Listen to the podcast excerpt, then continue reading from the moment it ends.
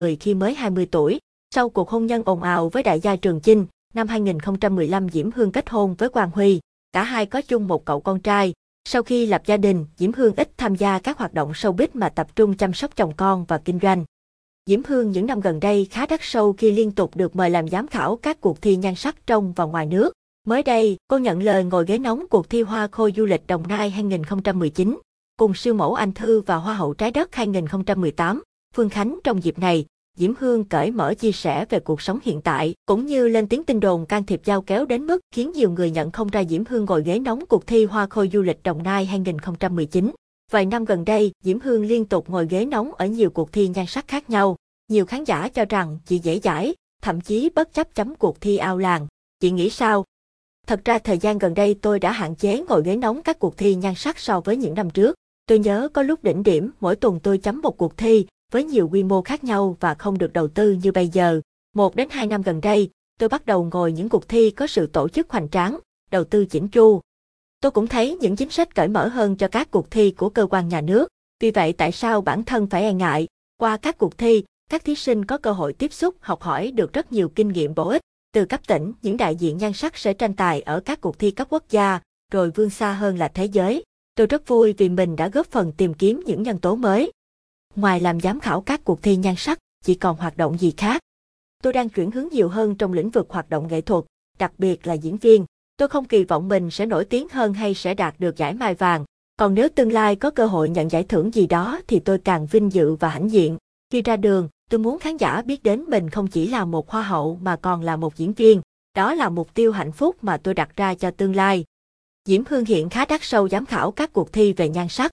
Thời gian qua, nhan sắc của chị gây tranh cãi vì có nhiều khác biệt so với thời điểm mới đăng quang Hoa hậu Thế giới người Việt 2010. Chị nói gì về tin đồn mình đã can thiệp dao kéo để cải thiện nhan sắc?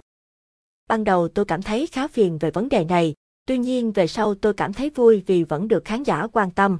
10 năm trước tôi được biết đến và gây tiếng vang nhờ nhan sắc của mình. 10 năm sau mọi người vẫn quan tâm về nhan sắc của tôi, thì tôi nghĩ đó là điều không phải hoa hậu nào cũng được. Tôi nghĩ đó là diễm phúc của mình. Vì vậy nếu có thể tôi sẽ phát huy tối đa để mọi người có thể chú ý về nhan sắc của mình. Và tôi nghĩ mình đang đi theo hướng tích cực. Đa số mọi người đều khen Diễm Hương của ngày hôm nay xinh hơn, trẻ hơn và rạng rỡ hơn. Tôi cảm thấy rất vui về những điều đó. Tôi nghĩ điều đó không có gì lạ lắm bởi luật nhà nước còn có sự thay đổi, thì con người ai cũng phải thay đổi theo thời gian. Không thể nào so sánh một cô gái 19 tuổi với một phụ nữ sau 10 năm đã sinh một con. Hiện tại có rất nhiều kỹ thuật làm đẹp công nghệ cao, không như ngày xưa phải dùng đến dao kéo. Tôi là một người kinh doanh và đang kinh doanh về nha khoa và thẩm mỹ viện. Vì vậy có nhiều cơ hội tiếp xúc với những kỹ thuật làm đẹp tân tiến nhất. Việc tôi can thiệp căng da mặt bằng collagen cũng đã tạo nên nhiều khác biệt. Nhan sắc gây tranh cãi của Diễm Hương sau 10 năm đăng quang Hoa hậu Thế giới người Việt 2010 tôi nghĩ việc phẫu thuật thẩm mỹ không xấu. Tôi sẽ ủng hộ ai thẩm mỹ nếu tìm được niềm vui sau khi đẹp lên. Khoảng thời gian bị trầm cảm, tôi bị mặc cảm về nhan sắc của mình. Vì vậy tôi luôn muốn đổi mới bản thân để thoát khỏi sự buồn bã đó. Bản thân tôi cũng cố gắng can thiệp công nghệ và dần dần cải thiện những khuyết điểm của cơ thể.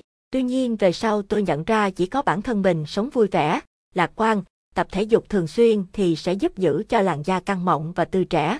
Có thời gian tôi nặng đến 70 kg, bây giờ giảm còn 49 kg thì cũng đã khác biệt và thay đổi lắm rồi. Chị đảm nhận vai trò làm mẹ ra sao? Khi con bước qua 3 tuổi tôi không còn cảm giác là mẹ nữa, mà giống như mình có một người bạn thân. Thay vì mình ăn một mình thì nay đã có một người ăn chung, rồi nói chuyện với nhau mọi thứ. Tôi sẽ đóng vai người lớn dạy dỗ cho em chứ tôi không áp lực bản thân phải làm mẹ ra sao. Hai mẹ con cùng nhau lớn, cùng nhau trưởng thành và nhìn nhận những cái sai của nhau. Quá trình làm mẹ của tôi rất đơn giản. Tôi muốn giữ quan hệ làm bạn với con đến khi con trưởng thành. Người đẹp bên con trai, sau công khai danh tính người mời đi tiếp khách trong 2 giờ với giá 40.000 USD, chỉ có tiếp tục gặp phiền toái. Thật sự tôi không gặp nhiều vấn đề này, nhưng mỗi lần gặp thì đều được trả giá rất là khủng. Có một ngày buồn bã tôi cũng hy vọng ai đó gạ gẫm mình, để mình cảm thấy bản thân còn có giá, cười. Có lẽ sau lần công khai đó mọi người đã cho tôi vào danh sách đen nên không còn nhận nhiều lời mời nữa. Thú thật tôi cũng không muốn công khai danh tính người trả giá mình, nhưng có lẽ họ đã không hiểu được thông điệp của tôi, nên tôi buộc phải làm điều cần làm. Tôi không có nhu cầu, nếu ai cho tôi mượn 40.000 USD và ký giấy thì tôi đồng ý nhận.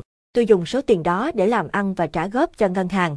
Còn nếu cầm không 40.000 USD của ai đó thì tôi không hề dám, bởi không ai cho không mình bất cứ điều gì.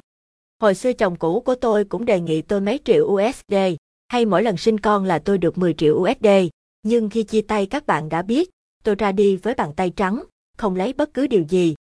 Hiện mối quan hệ giữa chị và mẹ đã ông hòa chưa? Gia đình của tôi thì rất hạnh phúc.